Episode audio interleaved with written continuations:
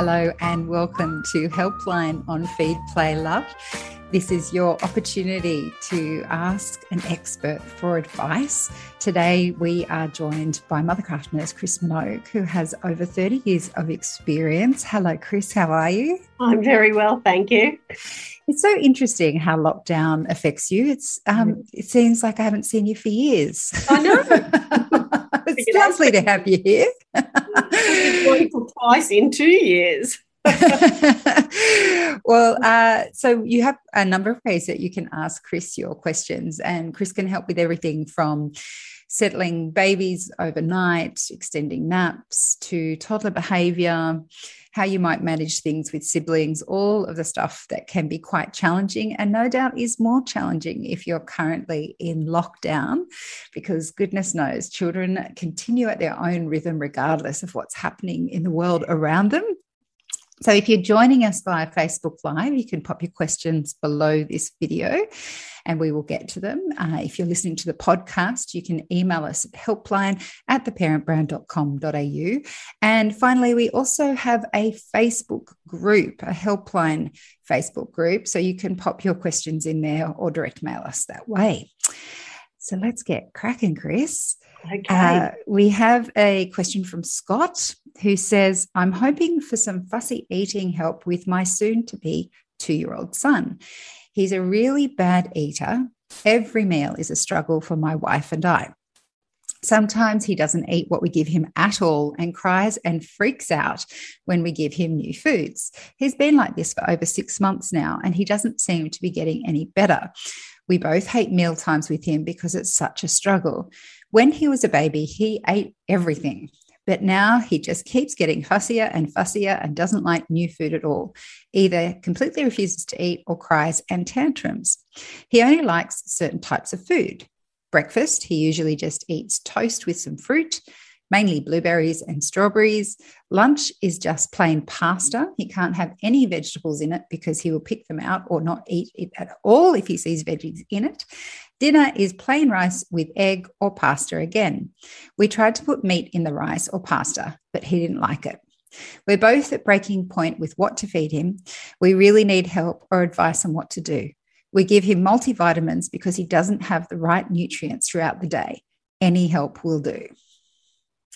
Look, Scott, I think um, the first thing is he is eating, he is eating, but it seems to be that he's eating all the white things. So if you think about toast, pasta, rice, they're all white. And some fussy eaters do limit their food down to a particular type of food. And actually my nephew did this, and you'll be glad to know as he got older he did eat more, but he did eat only white things for a very long time. And I think this is out of the normal, because normally you can hide food to get them into children. So you can hide things like um, all the veggies in the tomato sauce, and they'll eat a bolognese sauce, so they get it six times a week to make them eat, you know, those veggies. But in this case where it's quite limited, I do think when people are... Oh, Chris, you've frozen. Um... I'm not sure what's happened there. If you're joining us via uh, Facebook Live, we have seemed to have lost Chris mid-sentence uh, talking about fussy eating and uh, what to do with a two-year-old. So I always, we might just wait and see if Chris comes back to us. But um, I can add to that as well, Scott, in not as an expert but as a parent, in saying that we um, definitely had that experience with our kids in terms of, or certainly my eldest daughter, in terms of fussy eating. But um, she now eats. Oh, here she is. I was, Chris, well, we you were frozen for a bit, so I was giving no, my anecdote about out. Darcy. Yeah. You're back now. And I was yeah. just saying that um, Darcy was very fussy, but last night she ate tacos with mince and cucumber and tomato and lettuce and everything, so it changed. But anyway, back it onto what you change. do when they're two and won't re- and refuse everything. So I think when you've tried everything and, and the really normal things like eating with him, don't always give in to it. About putting that he does eat on every for every meal, And it really is at this stumbling block where it feels like you're having a fight, then maybe you need more help than that. And as we've um, had um, Jen Cohen on before to talk about the fussy eater, it might be worth speaking to someone like her to be able to get a, get an idea, is this something that you really need some help and support with, or is this just basic, I'm two and I'm doing it my way? Mm-hmm. And to get an idea of doing that, I'd take a food diary um, for a week and really write down the things you're offering him versus the things he's eating. So if you're offering him, I don't know, something completely out of his schemes like a baked dinner that he just will not touch, then um, I think you have to put elements of what he does eat on that meal. And then write down, will he at least take it to his lips or not? And then maybe um, consult with someone like um, Doctor Jen Cohen, who's the fussy doctor eater, to see whether you might need more support. But my nephew was the same. He only ate white things, quite literally. He'd eat prawns because they were white. He'd eat wow. fish because they were white.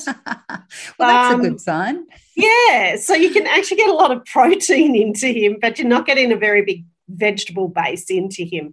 But I would really have a go at putting two peas on the plate and one carrot, and I wouldn't overwhelm him with it. I'd just put small amounts in there and eat with him.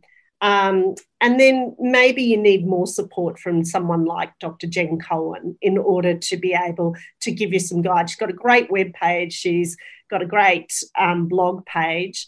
Um, but actually, you know, I think the first thing is to take away the fight, you know, and put down that meal that you're having, but elements of his meal. Be very regular with what you do um, in terms of eating him and, and making sure he's not filling up too much on processed food that he can get, get away with. So I think here, keep going with what you're doing, introduce those new foods. They do grow out of it um, at some point, but that doesn't help when you're struggling as the parent. And maybe if it is bigger than that, Doctor Cohen can help you out. We have a question from Areli on Facebook. Areli says, I have been exclusively breastfeeding and I want to stop. My baby's going to be one next month. What can I do? Uh, so we can do just a slow wean. So I think if that baby's coming up to one and you're ready to wean the baby, the first thing, the first one I'd drop would be the lunchtime one. So I just swap that out for some milk in a cup with her lunch or his lunch. And um, after a few days of that, then I'd swap out the morning breastfeed for some milk in a cup with his breakfast. And then that evening feed can be swapped out when it's mutually ready between the two of you. And because he's over the age of one, you can just give him milk in a, in a cup. It doesn't need to be in a bottle. He doesn't need that quantity of milk. And you can do this as slowly or as quickly as both of you will agree to it. So you might be ready, but you might find your one-year-old isn't quite ready, so it might take him a little bit longer to get, get it on the page with you. But just swap them out. It's usually an easy wean, um, and I think you'll find it'll just smoothly go ahead. Okay, I'm not sure how um, good this microphone is, but if anyone's hearing the sounds of a howling dog or a barking dog, it's just the garbage man is going past and my dog is losing his sweet little mind. So sorry if that's interrupting this. Um, our next question comes from Anna. She says, my baby boy is nine months old and he has figured out that he can pinch my breast when he breastfeeds. Whoa. It seems to be happening when the initial flow slows down. It's like he's trying to get more milk, but he pinches me so hard, really grabs a handful of boob once it's become empty and a little softer, and it hurts. Do you have any advice on how to stop this? So he is probably telling you that the letdown has slowed down and he's getting frustrated because the, the flow of milk is also slowed down. And a nine-month-old really breastfeeds quite quickly. So they breastfeed after, you know, quite, they can drain a breast in three to five minutes. So if it's getting closer to that time and you know he's going to do this, what I would do is hold that hand. So play with that hand while he's feeding. So put your fingers in his hand, hold his hand, rub his hand. Don't knock it out of the way, but just distract it so that you can get a sense whether after that letdown he can still concentrate enough to bring the milk in for another few minutes, or whether actually it has actually stopped after that letdown. But what I would do is over the next few days is use that upper hand to distract him by rubbing it and playing with it while he's feeding, see if he can push him through the letdown and to feed for a little bit longer, and then just distract him out of that behaviour. This next question comes from Tran. Tran says, hi, Chris, does my ten-month-old baby still need an overnight feed? I can answer that. Um, yeah. No, he doesn't. Um, this is what I've learned over seven years. Yeah. He's been waking every night from two to five a.m. for a feed, but then we struggle to get him back to sleep for the rest of the night. That's fine at five a.m., but at two to three a.m., we're going out of our minds, patting him back to sleep, sometimes for over an hour. Three months ago, we sleep trained him with a gentle approach of patting him to sleep, then stayed in the room with him, then eventually moved out of the room and he would fall asleep by himself. This worked a treat, and even his daytime naps have evened out. But he suddenly has this nighttime wake-up happening. Is there anything we can do? Uh, she's written down that his general routine is six thirty till seven a.m. wake up, if he's gone back to sleep after that early morning wake, yep. nine to nine thirty, uh, first nap for around one and a half hours, two to two thirty, second nap for about an hour, occasionally longer, seven p.m. bedtime. He has three solid meals a day plus four breastfeeds. Okay, so this little man... Um, you're right, he doesn't need a feed overnight if he's feeding well in the day with three breastfeeds and three main meals. So I think you're right there.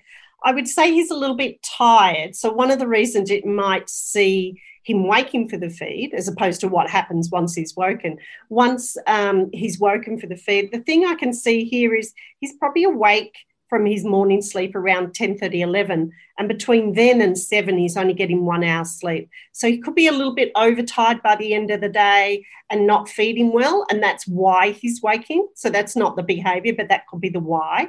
So normally we'd have an hour in the morning and a bigger sleep in the afternoon, so they're more well rested by the time they go down to bed. So that's one thing to look at. That would be the why is he waking. The second thing is what happens when he does wake. And I think um, all you have to do to drop the feed is do what you had been doing for the gentle um, settling that you learnt before, where you might leave him for a couple of minutes, and at that point where you go in, you go in, you pat him gently, um, you calm him down, you settle him down. Um, you might sit again and then you leave. The only thing I'd be wary of is sitting in the room with that age group. They know when you breathe in and out. So if you go to move, they often wake up. So maybe this time you can modify it to patting to calm and then moving to the door, and maybe shushing and then moving out, so that he visually sees you leaving the room. But all you would need to do at this point is to drop that feed and apply that gentle settling again to get rid of this feed. And it'll probably take you probably about three to five days to see the improvement, and then move on from there. But you're right, he doesn't need the feed overnight. Our next question comes from Steph on Facebook. She says, hi, ladies. I have a seven-month-old who's waking at least four times at night and tends to be awake for two hours between the hours of one and three a.m. I breastfeed her usually when she wakes after some trying if settle, of settling. Her day looks like up for the day at seven a.m. breakfast, nap at nine a.m.-ish, after a breastfeed, wakes up one and a half hours later, and then I offer her lunch, then a breastfeed before a nap around one p.m. I then give her a short nap in the late afternoon, which ends around five thirty p.m. All up, I think she naps around three hours a day. She can settle with or without a dummy. Okay, so I think um, she's getting a, an afternoon sleep too late in the day, and so when she wakes at night, she can stay awake because she's had the sleep in too late towards the end of the day. So normally for a seven-month-old, they're on two sleeps in the day um, and three meals and four milk feeds. Um, so that's one thing. So her awake cycles, her first one could move to two and a half hours, then a one and a half hour sleep, then awake for three hours from when she woke. So if she got up At, if she went down at nine thirty and got up at eleven, that puts her down at two, and then hopefully she'd join those two sleeps together.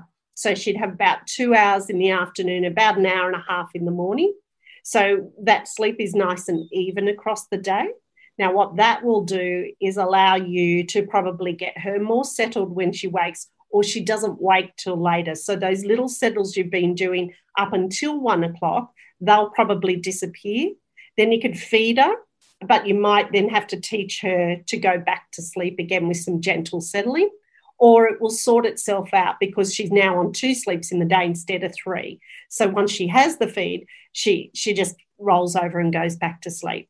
So I think what I do is start by changing the rhythm in her day a little bit and see, see what fixes itself.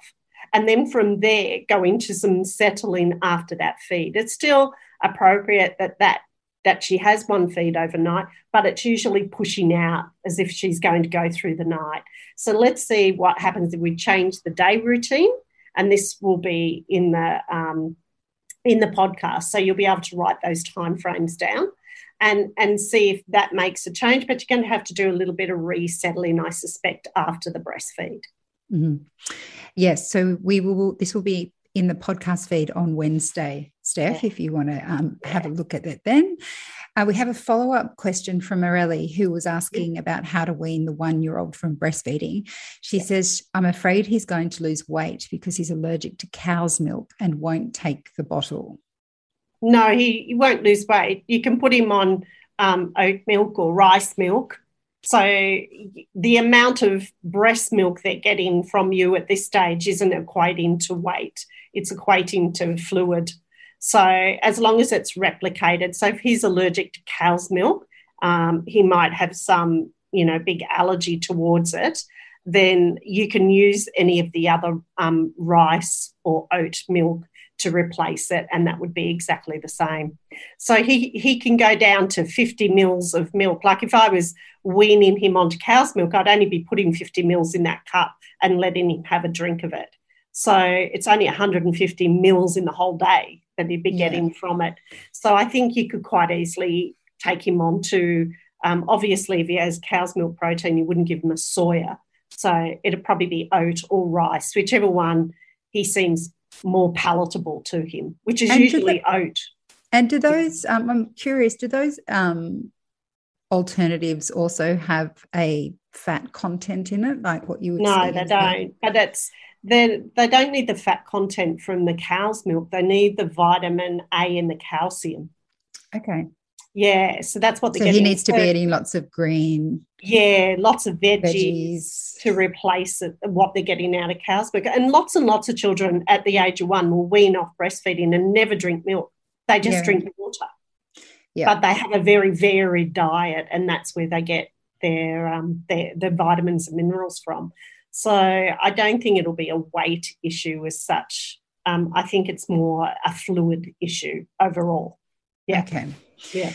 So hopefully that puts your mind at rest, Areli. Yeah. Um, feel free to put more questions in if you like. Our next question comes from Erica. She says, I'm desperate for advice. Over the last few months, my almost three-year-old daughter has started acting up and misbehaving more than ever before, and I'm at my wit's end. She is so defiant. She argues, talks back, says no, and just throws complete hissy fits. She barely ever eats what I give her and asks for other foods which are not healthy. If I say no, she screams and cries, and I can't calm her unless she's given what she wants. I have tried timeout. She simply will not stay on the timeout step, so that's a bust, and all other things I can think of. I get down to her level and try to calmly explain to her what I want from her, why it's not okay to argue, say no to me, or have tantrums, but it's all falling on deaf ears. This behaviour is starting to have an impact on her younger sister, who's eighteen months old. Oh, sorry. It's all right. I didn't realise it ringing. Um, younger sister who's eighteen months old, and she is starting to copy. I've gotten so angry and frustrated that I've had to shut myself in my bedroom to try and calm myself down. Oh, my, husband, my husband tries to help me remain consistent with discipline, et cetera, but as he is at work for all of the daylight hours, I'm really on my own with this. I know it's probably just a phase, but I need help. Oh, you poor thing. Three-year-olds can be really hard work. Oh, yes. Indeed, they I think can. You need to give yourself a little break because they are hard and they're trying to find their space in the world and they're pushing and you're pulling. And I think what I have you'd have to do here, especially when it's this chaotic, is take a little break. Take a little break from things, and that's not easy. The first thing I'd ask myself to find out whether this is really an issue or just three-year-old behaviour is, does she exhibit these behaviours socially? So when she's maybe at daycare or preschool um, or even in the park playing with kids, is does she act the same way? Or is this more directed at, at home and at you, and she's just trying to push her boundaries at home? And in that case, it does come down to consistency, but it feels like you're fighting her all the time on every issue. And I think all the parents in in Australia could to, could sort of empathise with that, that it feels like every day you get up and you start to fight with them. So I think you need to work out what matters on that day. Does mattering, does the thing that matters for you, is it that she listens to you? Is it that she follows through? Is it that she calms down? And, and just take on one issue at a time and be really clear with her what's going to happen and not get it too far ahead. So you can't fight her getting dressed and eating and, you know, get out the door to the playground on time, because she's just going to push back on all of those things. So I think you have to sit somewhere in the reasonable mark.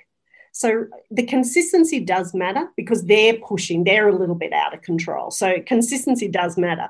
I'd feed her her meals at a similar time. If if she's, you know, throwing a tantrum and wanting the biscuit in the cupboard, what I usually do, just clean the pantry out, get rid of those things so that when she wants it, you open the cupboard and say, it's just not there. And lots of kids do this with um, yogurt. They want to go to yogurt instead of the meal.